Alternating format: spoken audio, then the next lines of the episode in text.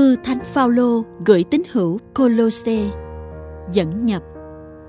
Vào khoảng năm 62 đang bị cầm tù ở Roma Thánh Phaolô viết cho tín hữu Colosse họ đã vô tình đánh giá thấp Chúa Kitô. Họ không cảm thấy được yên tâm khi chỉ tin vào một mình Chúa Kitô nên muốn có thêm những kiểu cách hành đạo của cựu ước hoặc tìm cách xếp Chúa vào số những nhân vật thuộc thiên giới, những thiên thần. Vì theo họ, những vị này nắm trong tay vận mệnh của chúng ta. Tất cả những người đương thời của họ cảm thấy thiếu một cái gì đó. Bị kìm kẹp trong đế quốc Roma đã áp đặt hòa bình cho họ và bóp nghẹt lối sống độc đáo của nhiều dân tộc. Họ quay về phía những gì là linh thiêng. Thời ấy, có những giáo thuyết bí truyền lôi kéo những người hoàn thiện của họ hứa sẽ dẫn dắt họ tới một bậc cao hơn. Những giáo thuyết gọi là ngộ đạo, nghĩa là hiểu biết, bắt đầu hình thành, luận về nguồn gốc của con người và thế giới. Cho rằng dạng vật phát sinh từ một thứ hỗn hợp đã sôi sục từ lâu trong vũ trụ, gồm những đại gia đình thiên giới, thiên thần hay thần linh nam nữ cấu xé nhau, giao cấu với nhau và cuối cùng đem những tia sáng tinh thần nhốt vào những thể xác vật chất. Và thế là loài người được chế tạo đội lốt một lô những kiếp sống nối tiếp nhau, cho đến khi tinh thần của họ được trở về cõi ánh sáng. Bị mê hoặc bởi những trào lưu hấp dẫn này, dân colosse đi theo con đường mà một số tín hữu ngày nay đang theo. Tin tưởng sùng kính các vong hồn tin vào khoa thông linh học. Chiêm tinh, thuật xem số tử vi. Họ không còn coi Chúa Kitô là đấng cứu độ độc nhất nữa.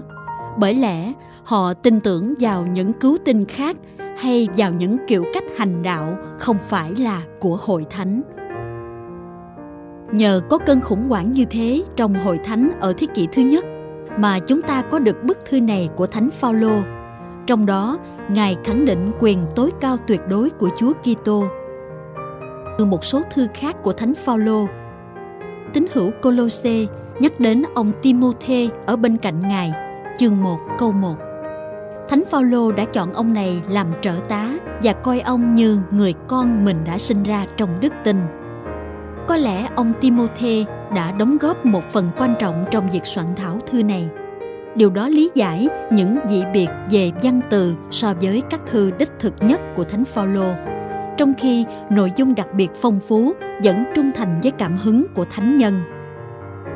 Về vấn đề này, xin xem thư gửi tín hữu Epheso là bức thư lấy lại các đề tài của thư gửi tín hữu Colosse, nhưng triển khai thêm một ít.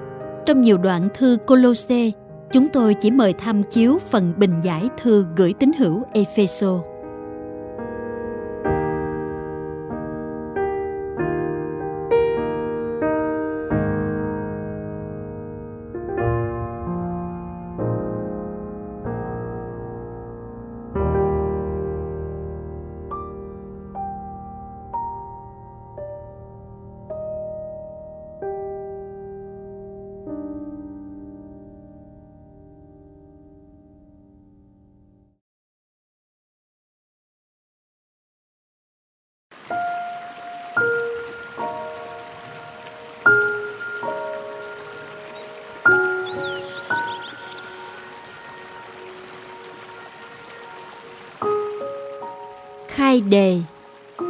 Lời mở đầu Thư Thánh Phaolô gửi tín hữu Colosse, Chương 1 từ câu 1 đến hết câu 2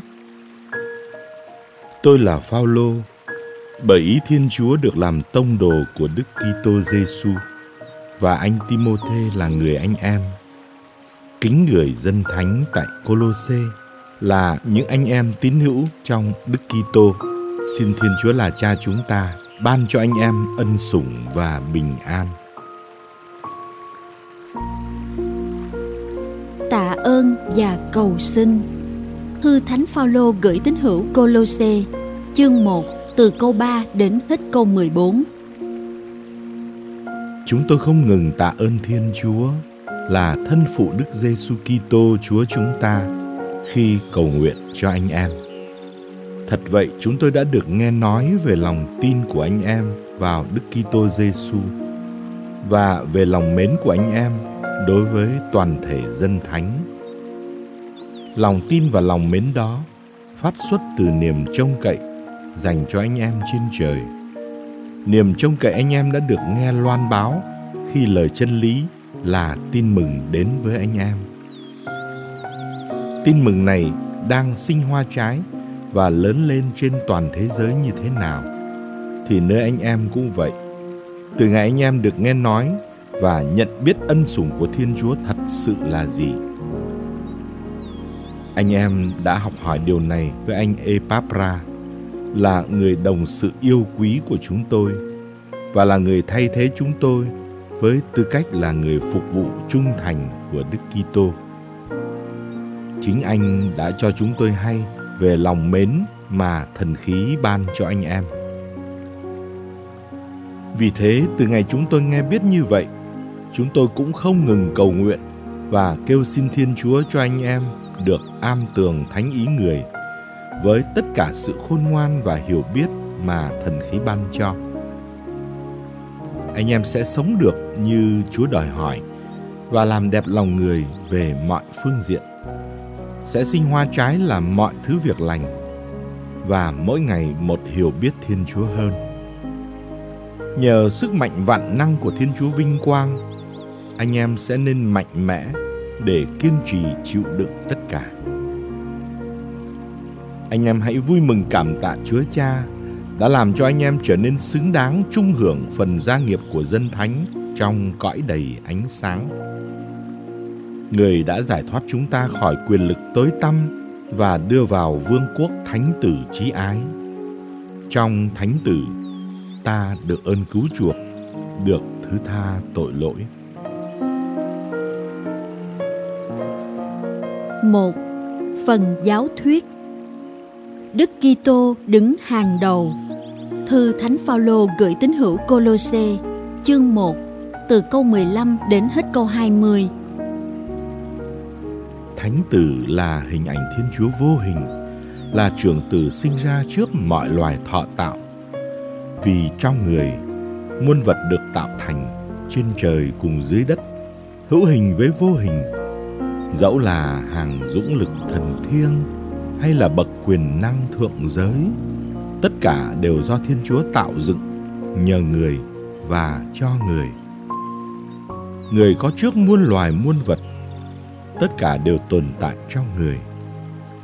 Người cũng là đầu của thân thể nghĩa là đầu của hội thánh. Người là khởi nguyên là trường tử trong số những người từ cõi chết sống lại để trong mọi sự người đứng hàng đầu. Vì Thiên Chúa đã muốn làm cho tất cả sự viên mãn hiện diện ở nơi người, cũng như muốn nhờ người mà làm cho muôn vật được hòa giải với mình. Nhờ máu người đổ ra trên thập giá, Thiên Chúa đã đem lại bình an cho mọi loài dưới đất và muôn vật trên trời. Người Colosse được chung hưởng ơn cứu độ Thư Thánh Phaolô gửi tín hữu Colosse, chương 1, từ câu 21 đến hết câu 23. Cả anh em nữa, xưa kia anh em là những người xa lạ, là thù địch của Thiên Chúa vì những tư tưởng và hành động xấu xa của anh em. Nhưng nay, nhờ Đức Giêsu là con người bằng xương bằng thịt đã chịu chết. Thiên Chúa cho anh em được hòa giải với người – để anh em trở nên thánh thiện, tinh tuyền và không có gì đáng trách trước mặt người. Anh em chỉ cần giữ vững đức tin, cần được xây dựng vững chắc, kiên quyết và đừng vì nao núng mà lìa bỏ niềm hy vọng anh em đã nhận được khi nghe loan báo tin mừng. Tin mừng này đã được rao giảng cho khắp thiên hạ. Và tôi, Phaolô, tôi đã được trở nên người phục vụ tin mừng ông Phaolô chất giả phục vụ dân ngoại. Thư Thánh Phaolô gửi tín hữu Colosse, chương 1, từ câu 24 đến hết câu 29. Giờ đây tôi vui mừng được chịu đau khổ vì anh em. Những gian nan thử thách Đức Kitô còn phải chịu, tôi xin mang lấy vào thân cho đủ mức vì lợi ích cho thân thể người là hội thánh. Tôi đã trở nên người phục vụ hội thánh theo kế hoạch Thiên Chúa đã ủy thác cho tôi liên quan đến anh em. Đó là tôi phải rao giảng lời của người cho trọn vẹn. Rao giảng mầu nhiệm đã được giữ kín từ bao thời đại và qua bao thế hệ, nhưng nay đã được tỏ ra cho dân thánh của Thiên Chúa. Người đã muốn cho họ được biết mầu nhiệm này phong phú và hiển hách biết bao giữa các dân ngoại. Đó là chính Đức Kitô đang ở giữa anh em, đấng ban cho chúng ta niềm hy vọng đạt tới vinh quang. Chính người là đấng chúng tôi rao giảng khi khuyên bảo mỗi người và dạy dỗ mỗi người với tất cả sự khôn ngoan để giúp mỗi người nên hoàn thiện trong Đức Kitô. Chính vì mục đích ấy mà tôi phải vất vả chiến đấu nhờ sức lực của người hoạt động mạnh mẽ trong tôi.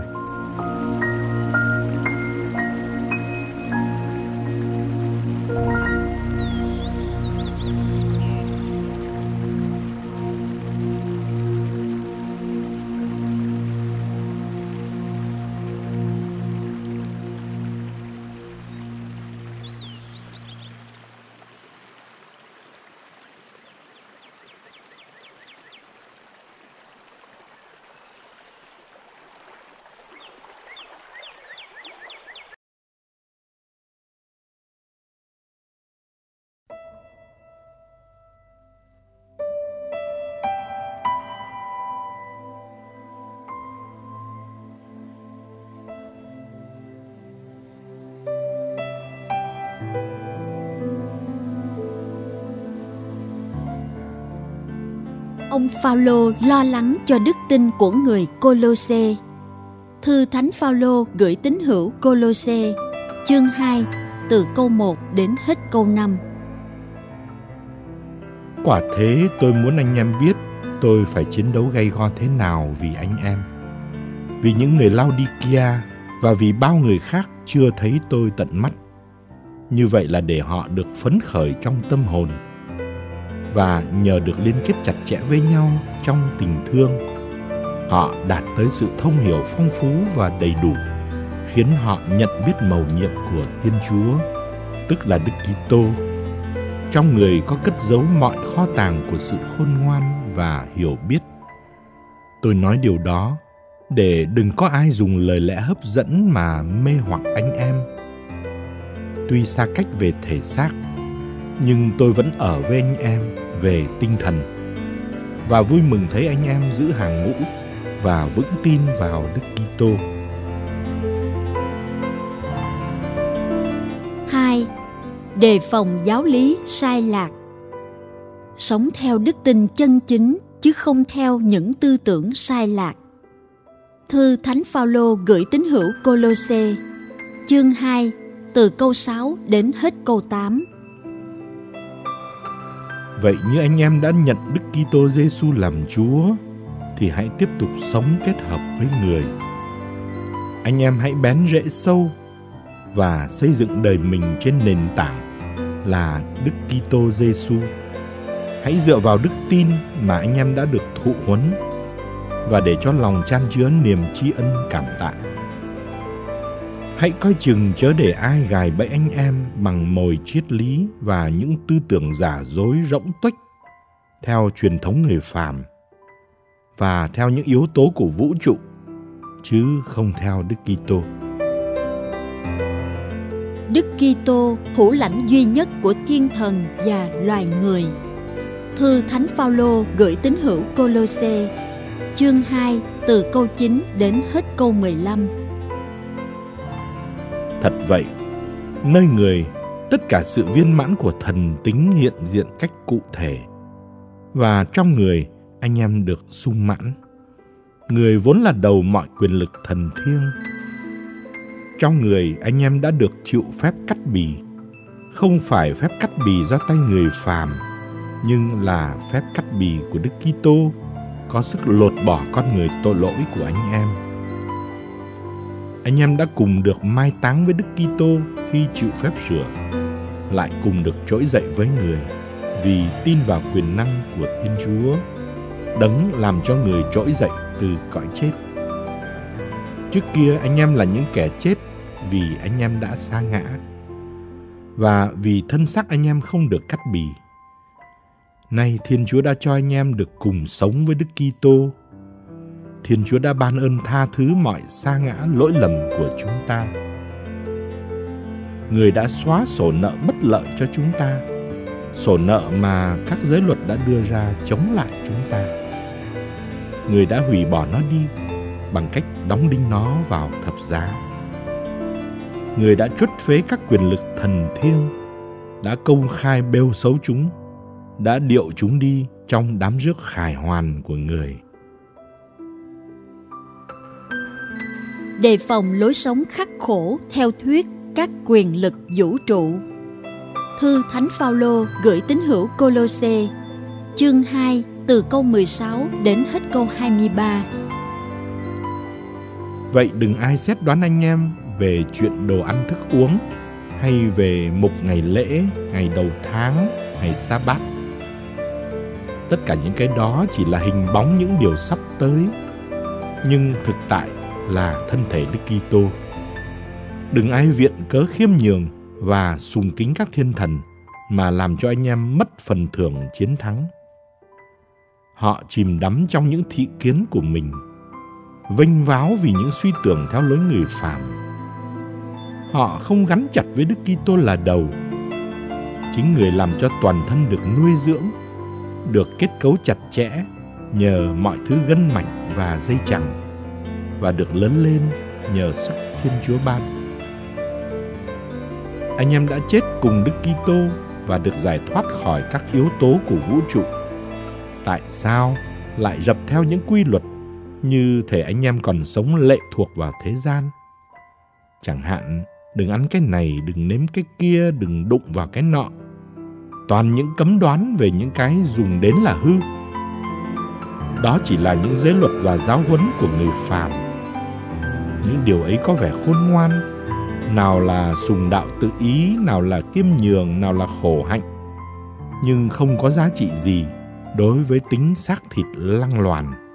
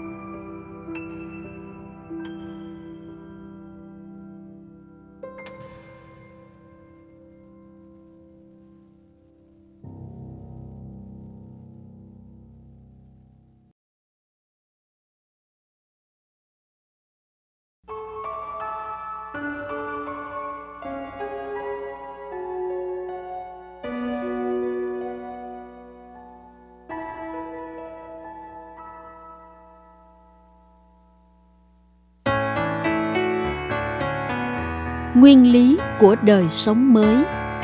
Kết hợp với Đức Kitô phục sinh, thư Thánh Phaolô gửi tín hữu Colosse, chương 3 từ câu 1 đến hết câu 4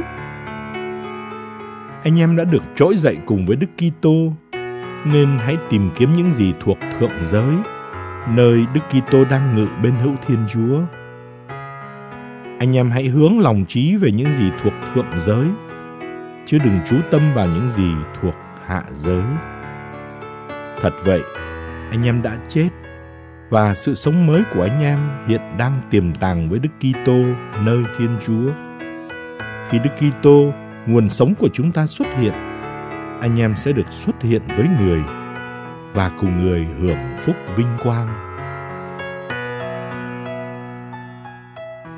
3. Phần khuyên nhủ chỉ thị chung cho các tín hữu. Thư Thánh Phaolô gửi tín hữu Colosse, chương 3, từ câu 5 đến hết câu 17. Vậy anh em hãy giết chết những gì thuộc về hạ giới trong con người anh em. Ấy là gian dâm, ô uế, đam mê, ước muốn xấu và tham lam. Mà tham lam cũng là thờ ngẫu tượng. Chính vì những điều đó mà cơn thịnh nộ của Thiên Chúa giáng xuống trên những kẻ không vâng phục. Chính anh em xưa kia cũng ăn ở như thế, khi anh em còn sống giữa những người ấy. Nhưng nay cả anh em nữa, hãy từ bỏ tất cả những cái đó. Nào là giận dữ, nóng nảy, độc ác, nào là thoá mạ, ăn nói thô tục.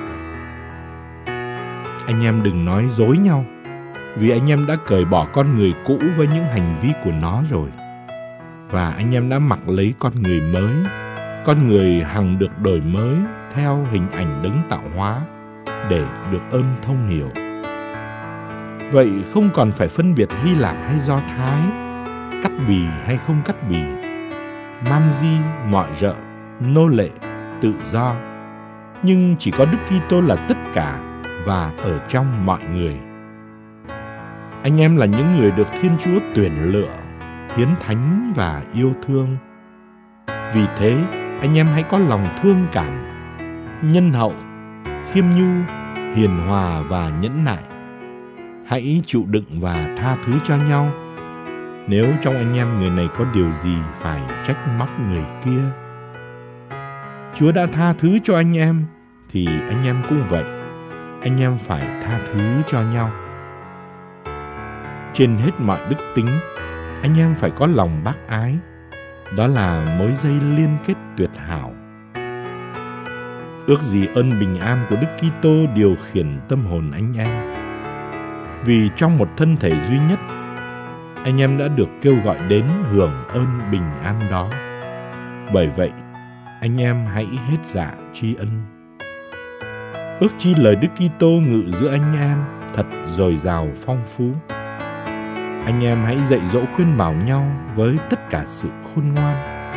Để tỏ lòng biết ơn, anh em hãy đem cả tâm hồn mà hát dâng thiên chúa, những bài thánh vịnh, thánh thi và thánh ca do thần khí linh hứng.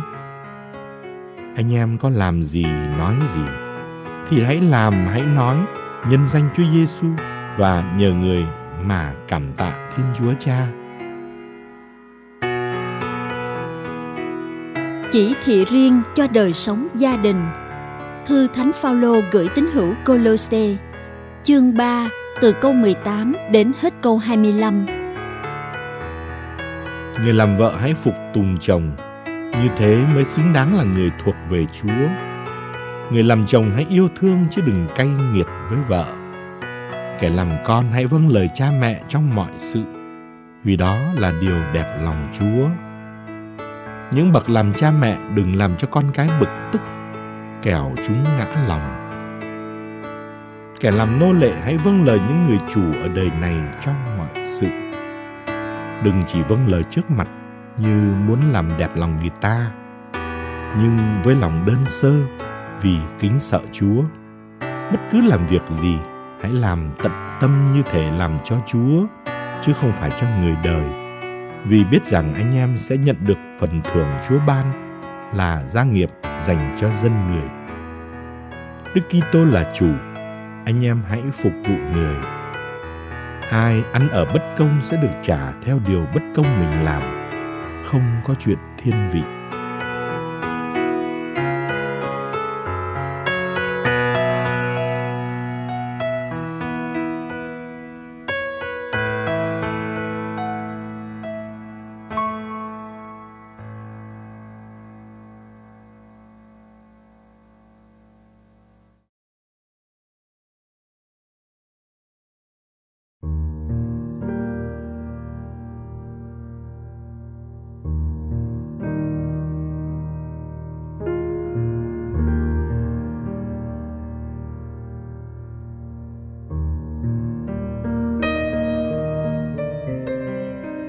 Thư Thánh Phaolô gửi tín hữu Colosse, chương 4, câu 1. Người làm chủ hãy đối xử công bằng và đồng đều với các nô lệ, vì biết rằng cả anh em nữa cũng có một chủ ở trên trời. Tinh thần tông đồ Thư Thánh Phaolô gửi tín hữu Colosse Chương 4 từ câu 2 đến hết câu 6 Anh em hãy siêng năng cầu nguyện Hãy tỉnh thức mà cầu nguyện và tạ ơn Đồng thời cũng hãy cầu nguyện cho chúng tôi nữa Xin Thiên Chúa mở cửa cho chúng tôi rao giảng lời người, để chúng tôi loan báo mầu nhiệm Đức Kitô. Chính vì mầu nhiệm này mà tôi bị giam giữ. Xin cho tôi biết công bố rõ ràng mầu nhiệm ấy như bổn phận tôi phải loan báo. Anh em hãy ăn ở khôn ngoan với người ngoài. Hãy tận dụng thời buổi hiện tại. Lời nói của anh em phải luôn luôn mặn mà dễ thương để anh em biết đối đáp sao cho phải với mỗi người. Tin tức Thư Thánh Phaolô gửi tín hữu Colosse, chương 4 từ câu 7 đến hết câu 9. Mọi tin tức về tôi, anh Tichico sẽ cho anh em biết. Anh là người anh em yêu quý của tôi, người trung thành phục vụ và người đồng sự với tôi trong công việc Chúa. Tôi phái anh đến với anh em vì mục đích ấy, để anh em được biết hiện tình của chúng tôi – và để anh khích lệ tâm hồn anh em. Cùng đi có anh Onesimo, người anh em trung thành và yêu quý của tôi, người đồng hương với anh em. Cả hai sẽ cho anh em biết tất cả những gì xảy ra ở đây. Lời chào và lời chúc cuối thư. Thư Thánh Phaolô gửi tín hữu Colosse, chương 4 từ câu 10 đến hết câu 18. Anh Aristarcho, bạn tù với tôi, gửi lời chào anh em.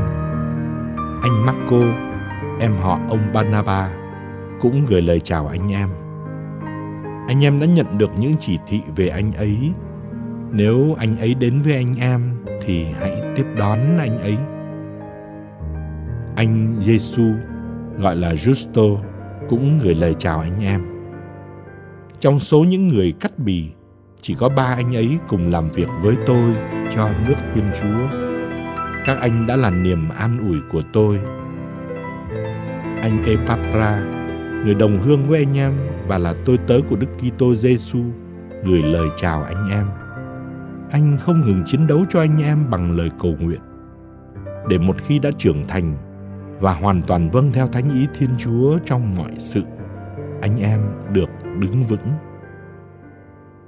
Tôi làm chứng cho anh rằng anh vất vả nhiều vì anh em. Những người ở Laodikia và Hierapoli. Anh Luca thầy thuốc yêu quý và anh Dema gửi lời chào anh em.